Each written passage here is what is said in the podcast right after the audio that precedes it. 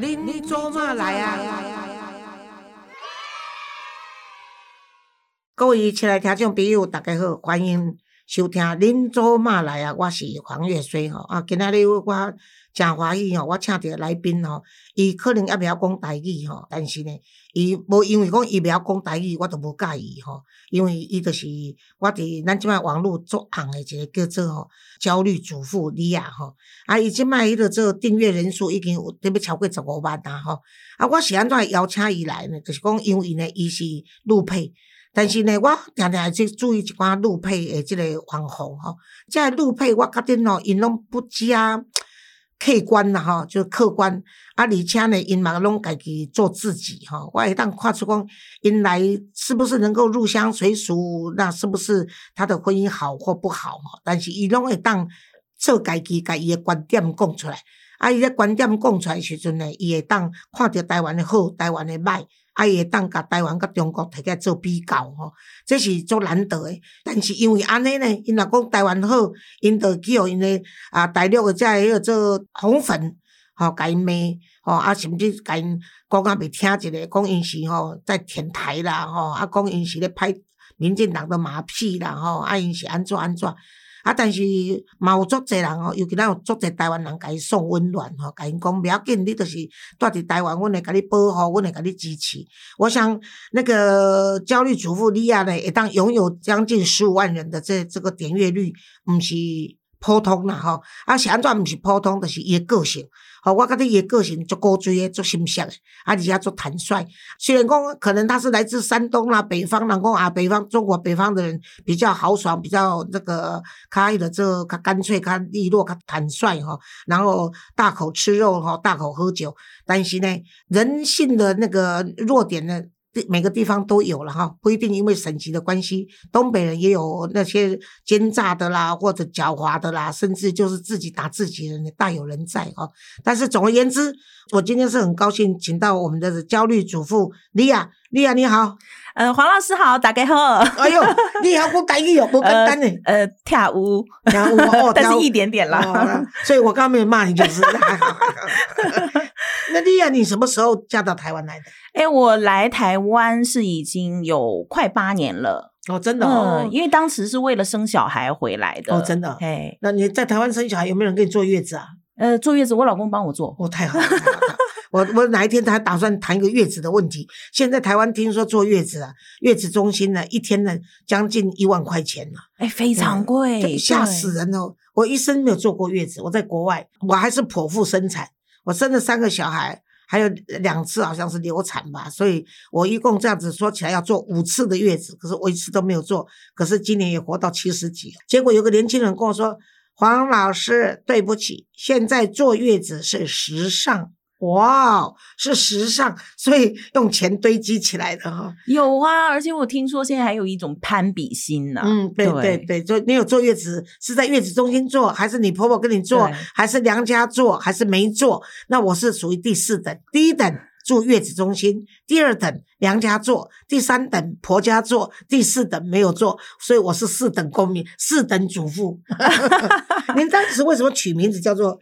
焦虑主妇，因为当时其实我是一个素人，然后完全都不懂这些社群行销之类的，我就想说，就是以我最真实的那种感受，因为我觉得我有什么，我就是一个焦虑的主妇啊，那就叫焦虑主妇好了。你当时为什么觉得这是焦虑呢啊？当时我刚来台湾没多久，就直接生小孩，生完之后呢，我没有任何的社交，我觉得那真的是会焦虑。我们我我几个秘书都得的那个产后忧郁症，哎，我觉得我有有有一段时间，这个就是产后忧郁症，所以一段时间应该也是。但是你用焦虑这个名字是好的，因为忧郁太普遍了，焦虑主妇好像哎听起来比较哎。呃，别别树一格哈，哎，因为老师您知道吗？有一些人啊，他是抑郁，就是不太和外界联系。但我是爆发型的，我会一直跟我老公吵架，嗯，对，所以我是那种外放的。那你，但现在我们发现了，台湾有个好老公，可以让我们的焦虑主妇没有跟他离婚，而且继续 活下去。其实这几年，就尤其是小孩三岁左右那个时候，最皮最难顾的时候，我们讲要离婚，已经没有没有一千次，也有八百次了，对。然后，可是到现在就还不错。不会啊，不会啦！我跟你讲，我爸爸妈妈大概从我认识他们，大家都说：“哎，黄月水你怎么反应这么快？”我说：“因为我从小跟我爸爸妈妈吵架，这边吵过来，那边骂过去，我就知道说我的反应要快，才能够定夺最后谁胜谁负哈。那也许是开玩笑，可是我跟你讲，结果他们走完他们人生，做完七十五岁的这个结婚纪念日，所以人生很难说每天呢都相敬如宾。那如果是冰水的冰，我跟你讲。其实冷战更可怕，是哎，吵吵闹闹反而比较容易。其实冲突本身就是一个沟通。对我常常说不要，因为我们这个亚洲的民主都害怕这个冲突。那为什么害怕冲突？因为我们不会沟通。那为什么不会沟通？因为我们的肢体语言只用在暴力上面。我们从来没有亲亲抱抱、柔柔亲亲的，这些都不会。所以我为什么一直提供大家，就是说在讲两性的时候，我就说，因为世界这么乱，天灾人祸随时发生，你都不知道。如果你们能够在家里有肢体语言互动，当祖父送先生出门的时候，亲他一下，抱他一下，那如果万一发生意外，遗憾的可能不是你自己，至少你会永远记住最后一分钟，我是拥抱着他，是给孩子。好的嘴脸看才送他们出门的，因为你不知道什么时候会回来嘛，哈，所以我是认为说你能够度过那个产后啦，然后在台湾适应。可是我发现说你是在台湾很敢表态政治意识的人。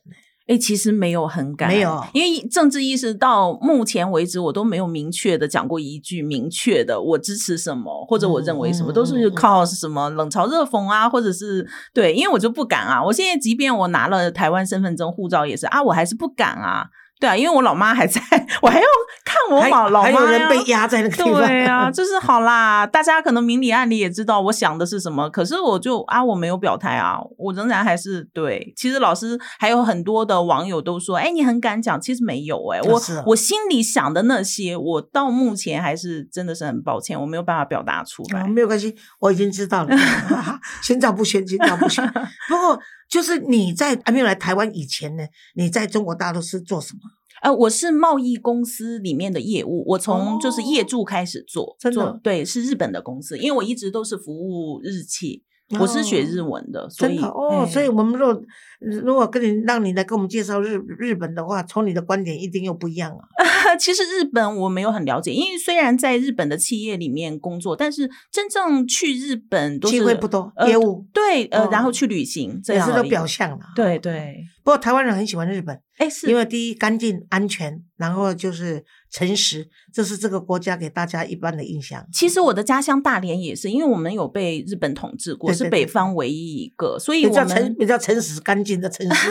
而且它的一些建筑啊，像我最开始住的，我们最早的老家大连发展那个叫中山区，那个下面的下水道，它最早发展，可是现在淹水的状况只有中山区没有。后来发展那些都在淹水的时候，中山区排水排的很好，就因为它早期是德国、日本，然后就。对，早期有台湾也一样，台湾一样，台湾的农田水利幸亏是日本人盖的，不然的话更惨。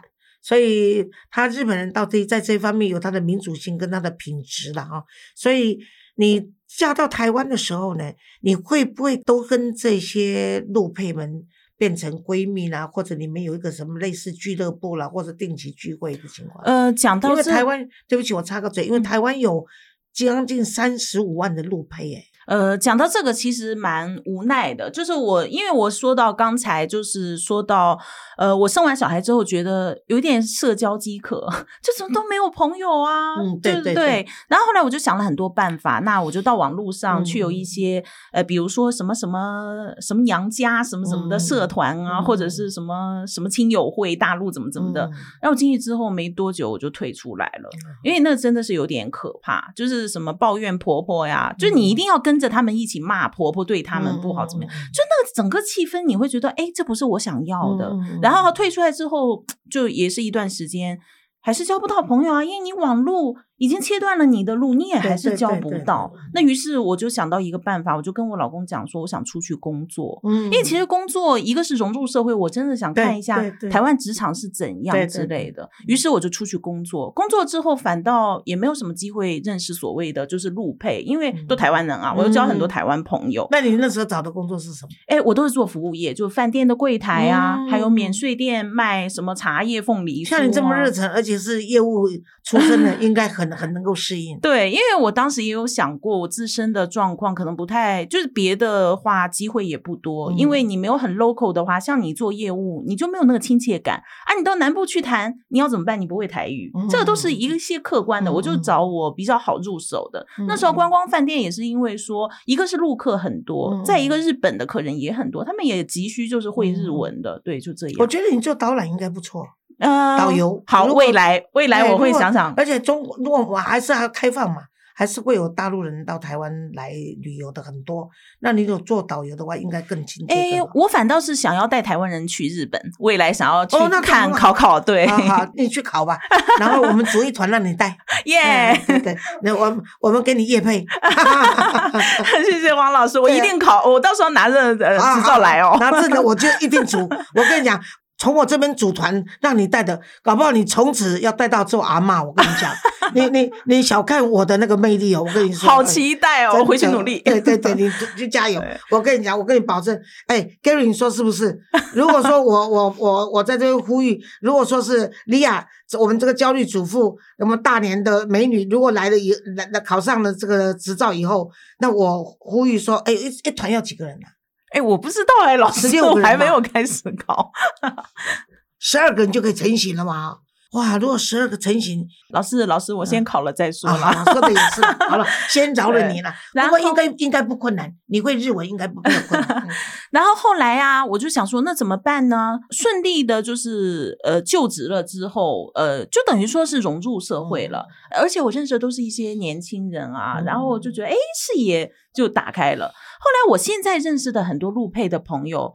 就他们还没有拿身份证，因为他们来的时间比我还短，我们要六年嘛。嗯。嗯那他们反倒都是我当了 YouTuber 之后，比如说我线下的活动，桃园就是，哎，我这这边一定要就是称赞一下桃园市政府他们的新住民的这个活动，他们的工作真的做得非常郑文。灿在这方面是没有话讲。对对对，郑文灿嗯市长，我真的是非常尊敬他。我其中有很多陆配朋友都是什么呢？我去参加他们的课程，我也不是说其他，我就自己报名啊，因为他们真的他们办的课程都很棒。对对传统的我们印象当中的陆配的培力课程，基本都是什么做保姆啊，嗯什么减法呀之类的。嗯像郑文灿嗯市长他们的那个培力中心会开什么，教你怎么拍照，怎么当网红，你嗯当网店你要怎么拍，把你的商品拍的漂亮。哦，我应该去上。哎，Gary 要去上，我们都都没有，你都没有给我，你都没有给我做形象，所以害我有时候人家看起来以为我是周游。嗯 还有就是像什么行销，你广告怎么投放，呃，数据怎么分析，哇，我觉得这太棒了，嗯而且只要你是新住民，完全免费。哦啊，可是呢，我们台北市呢，我们台北市没有啊，都吃嗯喝玩乐。其实我是一个就是对资源免，尤其是政府提供的免费嗯资源，我是非常非常善于去利用的。我会自己搜索去找。不知道我们台北市市长是屁话连篇哎的，痞子。我不想讲，就是说他也有，因为就是有这个预算给新住民，可是我有去参加台北市的预算更高，我跟你说。可是我去参加的活动，我真的只能用说哇，那这都是贵妇去参加的。这我真的是台北市民，我是不是没有资格做台北市民？都是什么呢？比如说一两个小时去做那种皮件，就教你怎么做那个皮件。雕，嗯，对，呃，做一个钥匙环之类的，然后就插花，都是一些享受型的。我是在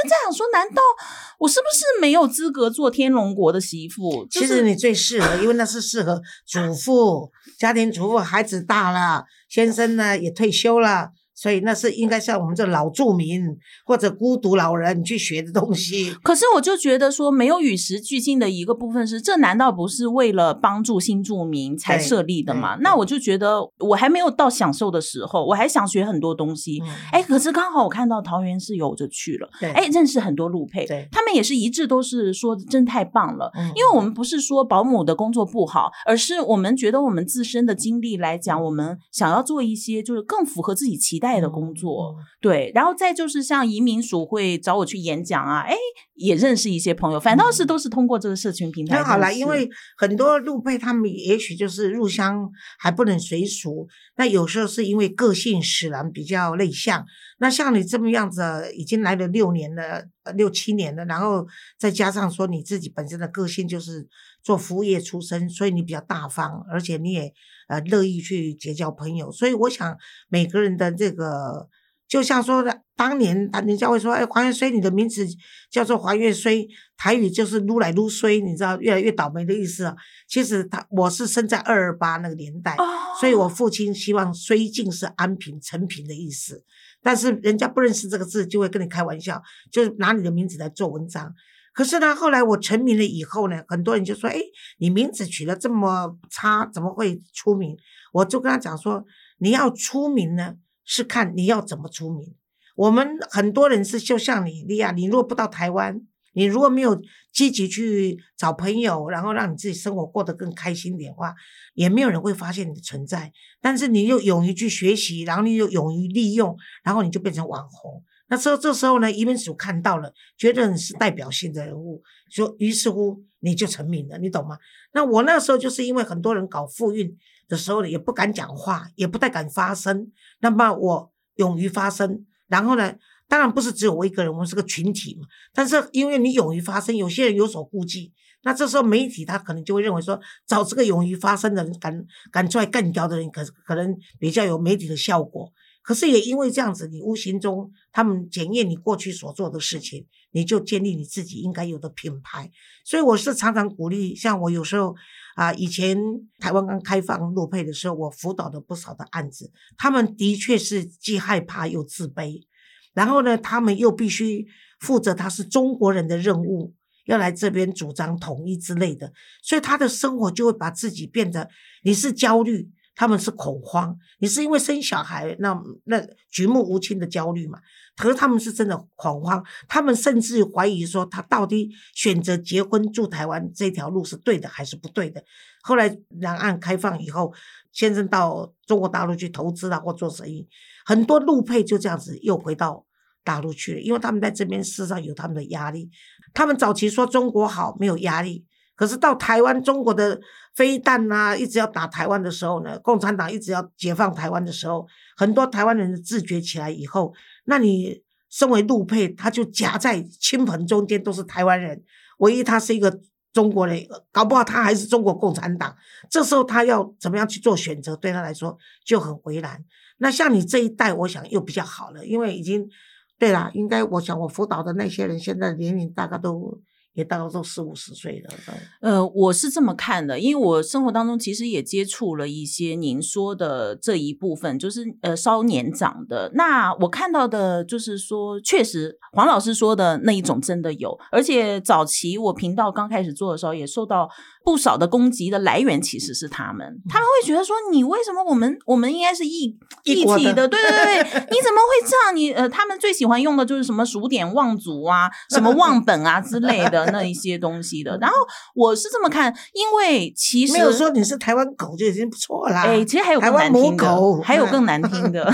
然后，对对对，然后呢，呃，但是我真的也有碰到那种，他也是文化程度不高，可是他现在，比如说现在还在我知道的一个，就是我的粉丝，他呃很少去提政治呃意识形态，他也是拿了身份证，他也很少去提台湾认同，但是。他现在在荣总做看护，他就是认认真真做他的工作。他在台湾很好的生活，可是他就不讲这种，我就觉得很棒。因为你其实就是好好的照顾自己的老公啊、小孩，很认真生活就好。因为他们那个年代的，就是思维的开阔性跟我们又不一样。反倒是像我现在认识很多还没有拿到身份证，六年还不够。他们现在和先生认识的方式，从早期的台商去大陆。然后就是认识、结婚回来，变成了在海外认识，就美国留学同学或者澳洲留学同学。我现在认识好多都这样，哇，他们思维比我还开阔，比我还激进，我就我就有吓到，真的。对，我觉得是跟这个年龄啊，还有你的视野的开阔度，然后还有就是，我觉得这个莉亚焦虑主妇还比较那个，她不牵涉这一点。我觉得在台湾，你另外一个陆配。上官乱，他就完全不客气了。啊，因为是这样，老师就是三观乱他呃，我们私下也有认识，哦，真的，他是对作家，我还对，我还蛮喜欢他的。他原本就是在中国大陆的时候，他的工作就是做媒体文化这个，哦而且我是描述的，其实。一般来讲，大家都说你敢讲敢讲，其实我也只是分享生活，分享我自己的，嗯嗯嗯嗯而且我就是真的是被骂怕了，然后就一直讲说我是我自己的想法我代表我自己啊。可是他他一直是从女权的这个方向对对对，我相信对他一定是您的粉丝。我不知道，我我我我我等一下赖他，我你跟问他他讲，你跟他说我我我是看他的女权意识，因为他曾曾经写过一些书，还有他有参加过抗议之类的。对对对，他好像也被请去喝茶有有有，至今他的妈妈也是经常会被关怀。真的啊。嗯，是。所以你是避免你妈妈这个样子了。对我绝对不会想要我妈妈被打扰。对对对。譬如说我结婚到菲律宾，在菲律宾呃住了十五年嘛，哈，第一次去在我的那个参加硕士班的时候，我同学跟我讲，我说我很高兴，我能够让菲律宾成为我的第二故乡啊，我的第一故乡是台湾，第二故乡是菲律宾。那么呢，我希望呢，我你们能够接受我这个来自台湾的菲律宾的姐妹这样子。那我们班上里面就有好几个，我我不知道，我那时候不知道他们身份，因为你知道很多都是在职再去念硕士的嘛，里面有有一个上校，还有一个是律师，还有一个好像是他先生是检察官，那都是同学。结果他们就说：“哦，不行不行，你如果是认同要我们接受你是我们的姐妹，你必须要有入乡随俗，然后要经得起我们的考验。”那我心里想，我是客气说一下，因为每个人都要心生致辞嘛。我是客气一下，你们居然还真的是把我当真了。可是呢，他们就提出两样，他说你要吃榴莲，第二个你要吃要吃鸭仔蛋，就是喂刚孵的那个鸭。毛蛋，我们叫毛蛋，就已经有成型了，对对啊对，超可对，怕的。有有些有毛，有些没有哦，就看它成型的。对对对。可是呢，他们为什么吃那个蛋？你知道，他们他们菲律宾人是受西班牙统治三百多年，美国统治五十年，他们没有坐月子这件事情，只有华侨有做。那么他们是吃这个鸭仔蛋，因为里面就是那个胚胎。他们觉得非常补，是不是？对，那胚胎嗯就是我们这个，我们不是要打这个胚胎吗？也可以养颜啊，嗯，有有注射什么胚胎？以前有有一阵子都在流行注射胚胎嘛，就是可以让你青春的。那他们就是那个很补，所以他们就吃那个。那我就真的为了表示我入乡随俗，这跟就跟意识形态那个政治意识形态简直一样，就是你必须选择就是了。那么我就。啊，趁看电影的时候，把那个鸡蛋壳啊、呃鸭蛋壳打开。我先生说，你放一点盐下去，然后你就吸那个汁，然后就把它整个下去，就是像蛋，可是它已经快成型，快有有那个要孵出来那种感觉。可是呢，哎，我是吃的时候，他们说腥呐、你会害怕，我没有哎、我觉得哎还蛮香的。哦啊！可是我就吃那一次，我再不敢吃第二次。可是我三个小孩，你看土生土长，他们像我是台湾人，我现在是华侨，是中国人。可是呢，他就在那个环境下长，他们就觉得很好吃，他们一次可以吃好几颗，就是已经习惯。然后第二个是吃榴莲，那我也是闻到榴莲的味道，我认为那么臭，怎么？而且他们所有的那个在菲律宾，我像泰国、马来西亚都一样，他的五星饭店都告诉你不可在房间吃榴莲，他是正式跟你规定。可是我就吃了一次榴莲，榴莲以后我爱上榴莲，所以呢，我以前在辅导陆配的时候，我都会跟他讲说，入乡随俗呢是让你有决心，但是到什么时候你才能真正入乡随俗，那要看你的个性，还有你的自觉，还有就是环境带给你的影响。像我孩子那时候马可斯政变的时候，他念国立非大，他就向台大的学生发起那个游行，结果他要去参加。他说：“妈，我们必须推翻这个马克思。”我说：“好，但是你要去参加可以，但是因为你的身份是华人，所以呢，你让菲律宾人走前线，你走第二排，免得呢你还没有开始就被人家以其他的理由认为你是外国人，因为他分不清楚他白长得长得就不像菲律宾人比较黑嘛，所以有可能是就是会比较容易受到必必须要的伤害。所以我也用这种故事曾经安慰过一个陆配，就是说。”他说：“难道我非表态不可？”我说：“不需要，你选择的是爱情，你选择的是一个结婚的对象，你选择的是随夫移民移民，所以你是来自中国，你认同的中国永远就是你的祖国，但是你认同台湾是夫家，所以你只要不伤害台湾，也不被台湾伤害就好，你不需要对任何政党效忠啊，就像我从来不是民进党员。但是呢，我自己主张台独，那是因为我在台湾，我认为我没有办法支持国民党的原因只有一个：只要你把国歌里面换成那个无党所终，换成无民所终，把党改成人民，我可以支持国民党。但是你们历届的这个总统，你们不愿意改这个国歌，你们也不愿意让大家公投，你知道吗？所以包括民进党。因为有两岸的关系，他们更不敢去碰这一块，免得惹起中共打台湾。所以，对于执政者，他们是站在比较更高的一个制高点来看如何保护全民。但对于我个人，这就是我的信念，我必须维持我自己的尊严了。所以我常常说，像我今天请莉亚来告诉你，就是说我不是刻意来找你的茬，或者要你干什么，因为我是喜欢你的个性。我只是觉得说，一个焦虑主妇完全表现不出有任何焦虑的地方，所以我是认为说我必须请你来，因为如果一个焦虑的主妇能够表现不焦虑，你说他可以影响多少人？没有，老师其实是真的焦虑，焦虑的时候都在家里，然后出来，比如说今天和和您聊一下，哎。回去就不焦虑了，对，是这样。就像人家问我说：“黄老师，你不会忧郁？”我说：“我都是给 Gary 忧郁，我怎么会忧郁啊？”而且老师刚才讲到的表态这个事情，反倒是我是觉得说，台湾真的没有要求陆配表态这件事。对我，我真的是觉得没有要求你表态哎，而且甚至我现在我自己走完了这个领身份证啊、换籍的这个，哇，我就觉得说，你看美国一定要宣誓啊，对对，你要忠于美国，台湾没有，甚至我觉得。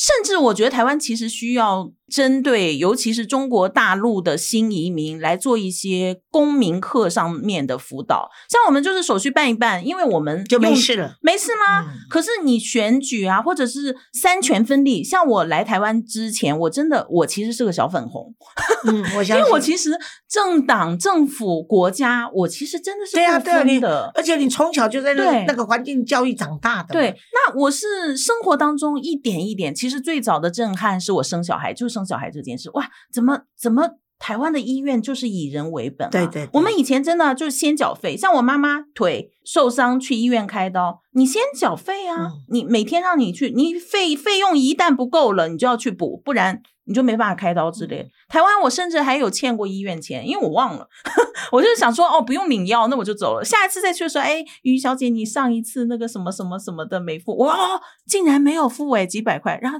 这样都可以啊！你看，对他救人先呢，所以一点一点，我的那个想法慢慢变哦，我才了解到，对啊，为什么？为什么政府不能骂？我跟你讲，以前这些台湾早早期，其实你现在看到都是进步了哈。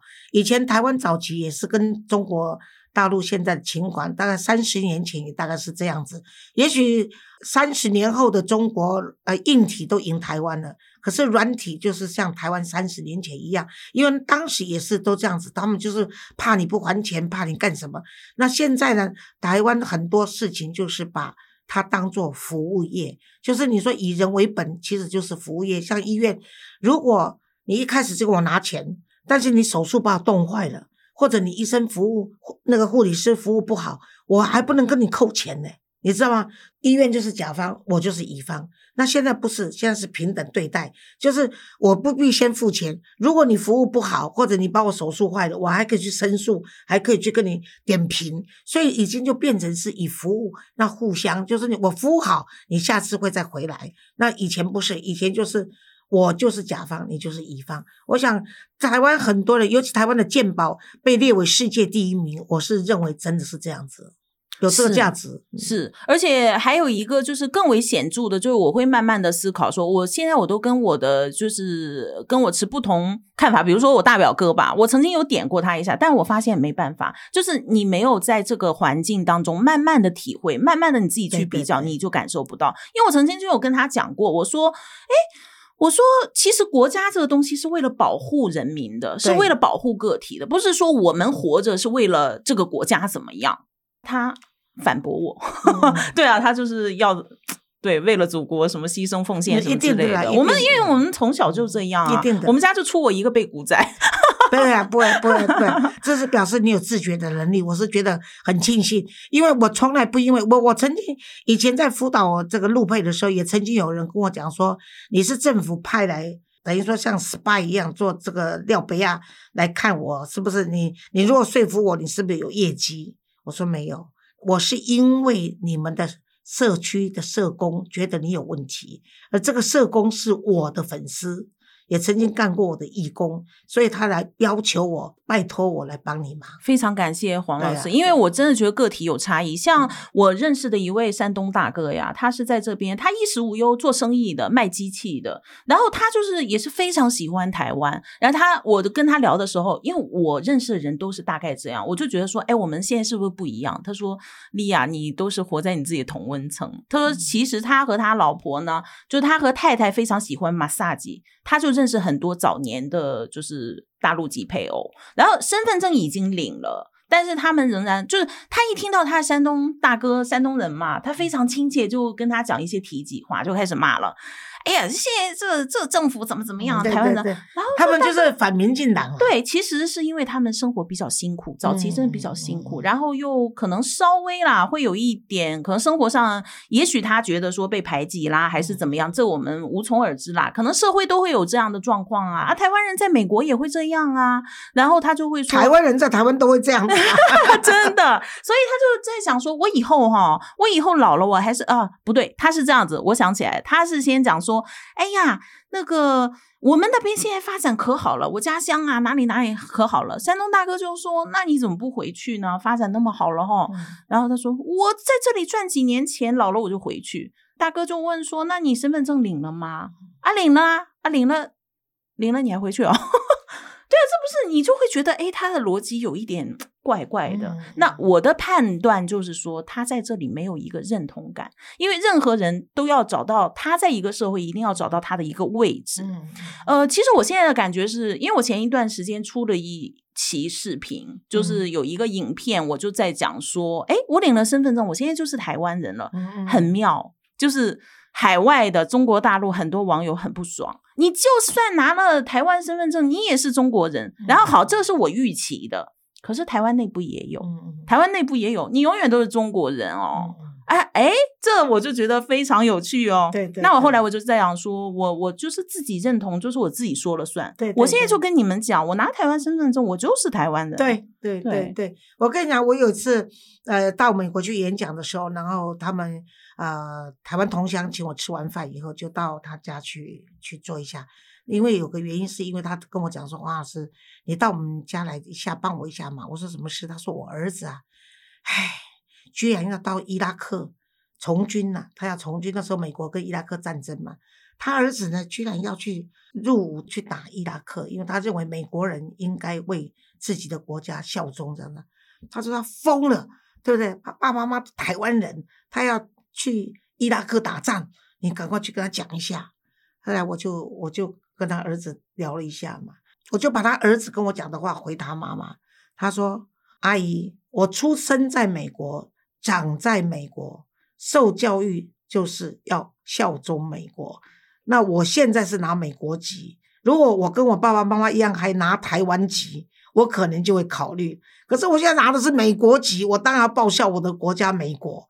哎，我觉得这非常棒哎。对呀这跟我想法就一样，就是你的民族认同和你的国家认同是两回对事。对对，因为如果你拿着美国的护照，你心里想的就是因为美国和台湾的利益没有冲突的状况下，当然 OK。可是有有冲突的状况下，你拿着美国护照，然后你要维护台湾利益，那你就跟骗婚也是一样的嘛。就像你到你有有的人已经移民美国三四十年了，可是，一样要吃这个稀饭、番薯稀饭跟酱瓜，他就是不吃汉堡，因为他认为那就是故乡的味道。可是我常常跟他说，你入乡随俗，就要是吃当地的东西，你才能够融入，因为他看到你跟他吃一样的东西。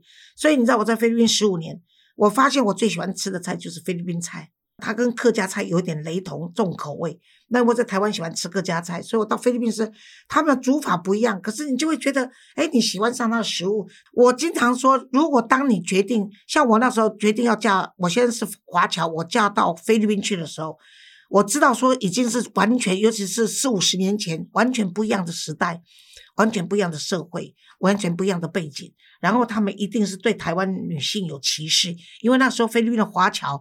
都是有钱人，但是最爱国、最爱台湾这个中华民国的，都是菲律宾的华侨。组篮球队、开第一饭店、统一饭店，都是华菲律宾华侨。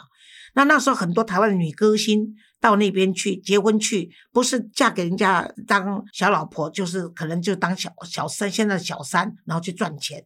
所以我像我结婚去的时候，我妈妈跟我说，你要担心，可能你会遭遇到这样的歧视。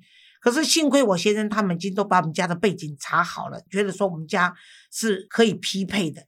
可是呢，到那边去的时候，也是你会遭受到当地的华侨，你去参加一些宴会，介绍说这是台湾来的时候，他们就异样的眼光看你的时候，他们后来问我说：“黄老师，若是这样子，比如说你嫁入豪门呐，在台湾你嫁入豪门，人家也会觉得你不够匹配。不要说是嫁到菲律宾异国婚姻，像你这样子，他就说你要怎么心态？”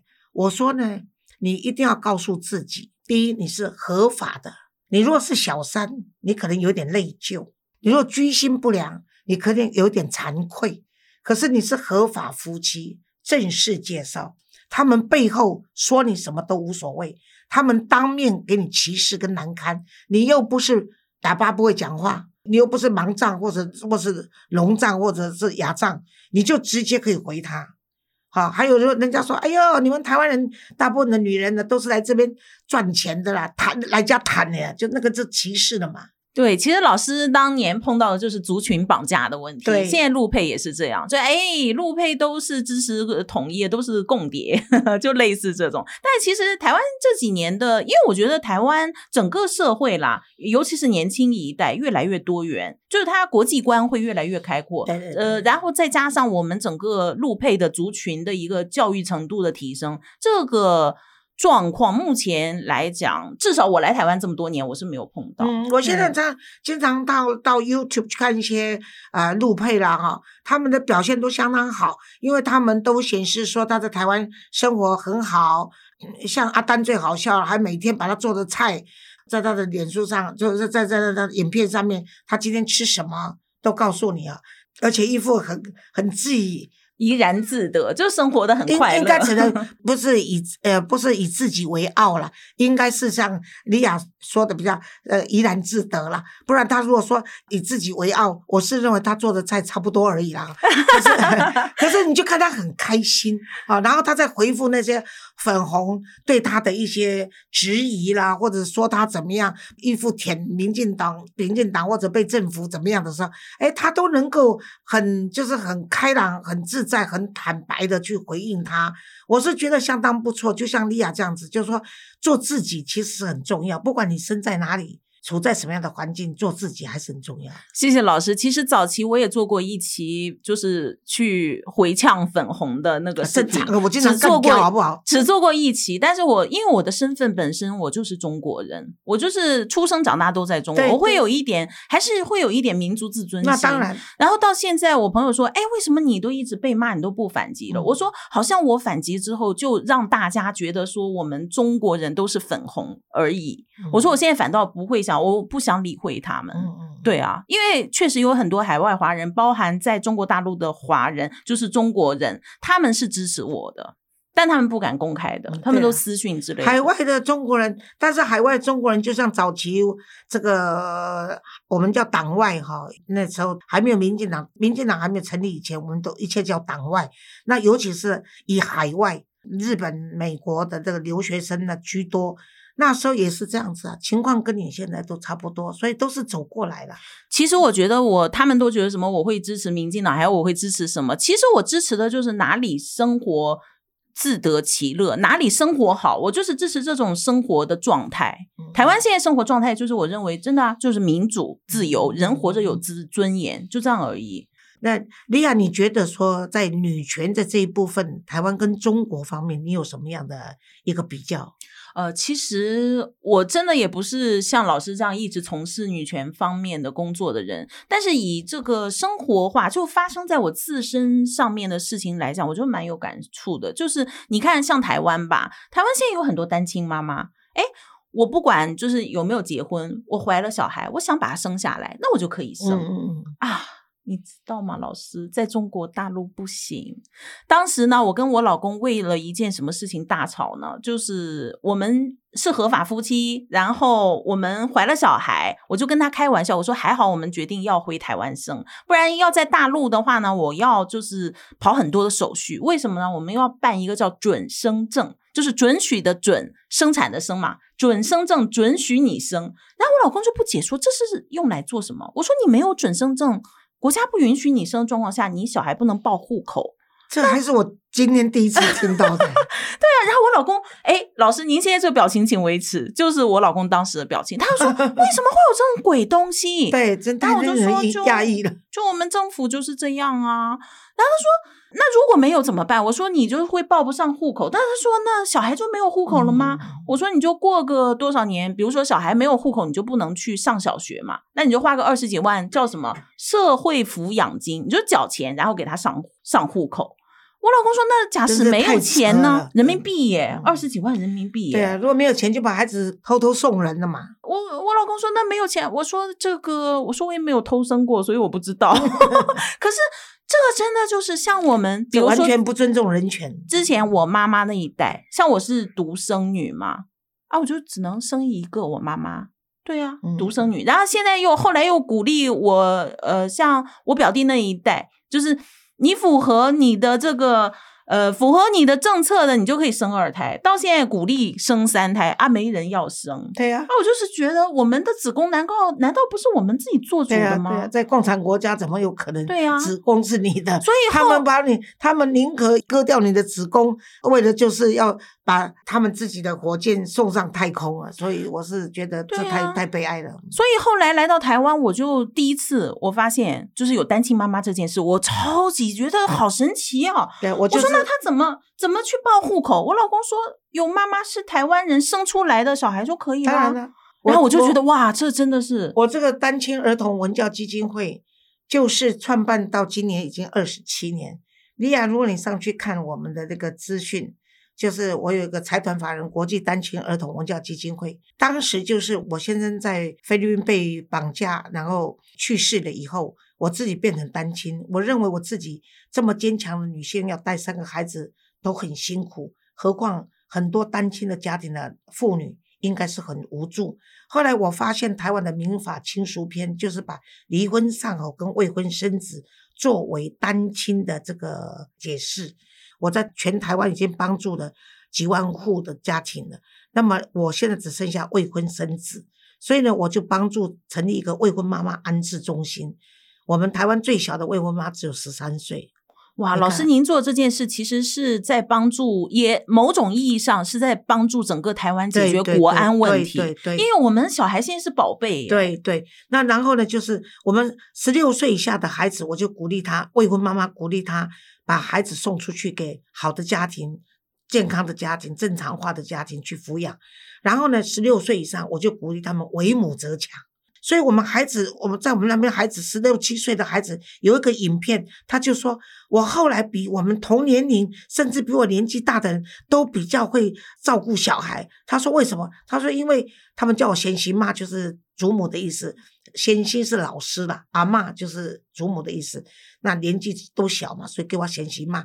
他说贤媳妈有教叫专业来教我们怎么跟孩子洗澡、哺乳、量体温、干什么喂食。”孩子要不要送出去的时候，他就说：“先行嘛，我跟这孩子已经有感情了，而且我已经十七岁了，所以我想要自己抚养这个小孩。”那我说：“你出去以后有谁可以帮你忙？”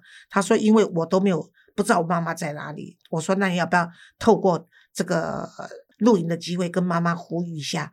那他说：“妈妈，我很想你。以前呢，你就是未婚妈妈把我生大的，现在呢。”你叫我说要小心，结果我还是步上你的路程，所以妈妈我特别想你。后来他的妈妈，那个影片大概有送到，所以他的妈妈后来来找到他女儿，帮愿意帮他一起抚养这个小孩。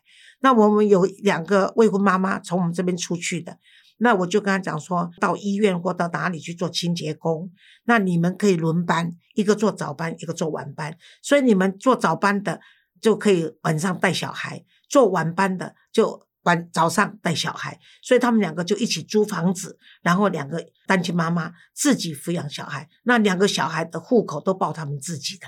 那我们那边也有未婚妈妈，因为我们这十二年来，我们基金会是将近三十二十七年，但我们这未婚妈妈安置中心是十二年啊。那这十二年里面，我们一共有七十几位的未婚妈妈。那我讲的这是其中的小故事而已。其中有的未婚妈妈是后来男朋友愿意。而且也是也是有刻板印象，认为生了男孩子了，婆婆出来要这个媳妇了。好，那有的是因为妈妈已经知道孩子都有了，那也就觉得说让女儿到外面去流浪带个孩子可怜，所以她的娘家那么经过兄弟讨论，愿意接受这个妹妹，所以。台湾自从我这个单亲儿童文教基金会这样子二十几年，将近三十年，因为成立以前就有三年多在做原住民的这个田野调查哈，跟辅导工作，所以近三十年来了，已经把这个社会从家庭、学校跟社会对单亲的歧视，已经把它消弭了。然后对未婚妈妈，我们我要求政府加强性教育，所以我们现在的未婚妈妈越来越少了。那如果自愿要当未婚妈妈的，我每一个政府，包括桃园啦、台北啦、台南啦，我我就设在台南，每个地方都有设机构专门来帮助他们。所以台湾在这个民主化的过程中，在自由民主。加上这个人权的时候，我是觉得说，台湾人真的要珍惜这一块土地。是的，是的，我觉得有过对比，就是我的感受就会更强烈。我也是认为，就台湾现在的一切都应该非常非常，大家都应该一起来，就是珍惜，因为真的太难得、太可贵了。对，但很可惜的是，你们的。呃，粉红我们不担心，我们反而担心台湾里面的廖北亚哈。但但是啊，今天很高兴我们请到焦虑主妇莉亚。那她的那个，哎，你现在脸是脸书吗？还是是 YouTube 嘛？哈，那那个如果你们觉得说啊，焦虑主妇是我们呢啊很喜欢，我个人很喜欢的一个路配哈。那么说他们路配是一个代表性，没有歧视的意思了。啊，对，莉亚，你要不要趁最后呢，跟用你的大年话，大年话嘛，哈，是大年话，跟我们听众朋友说拜拜，再讲几句话。其实都差不多，大家呃，如果就欢迎大家啦。我我现在其实是前路配，因为我自认为已经是台湾人了。然后好，我们现在叫我们呃，所以台湾人就不用再讲台湾人嘛，反正我们现在让莉亚，你跟我们用大年话跟大家。说拜拜，呃，各位观众朋友、听众朋友们，拜拜啊，这么简单，对，其实差不多啊，都听得很干差不多，大莲花就是这个味儿，讲长一点嘛。呃，那跟你老公说几句，你爱他，因为他搞不好会听的。我老公一定会听，那你赶快听你老公撒娇一下，说几句好听的大连话给他听吧。呃，他他其实都都还听得懂，对，真的。那你下次再来的时候，希望我用台语访问你。哎。台语，台语，呃呃呃啊！你看，这这丽亚很可爱，我没有关系，我还是希望你把日文学好一点，然后考上导游，那么我们组团呃进攻日本。好，我会去努力，谢谢黄老师，好，拜拜，拜拜。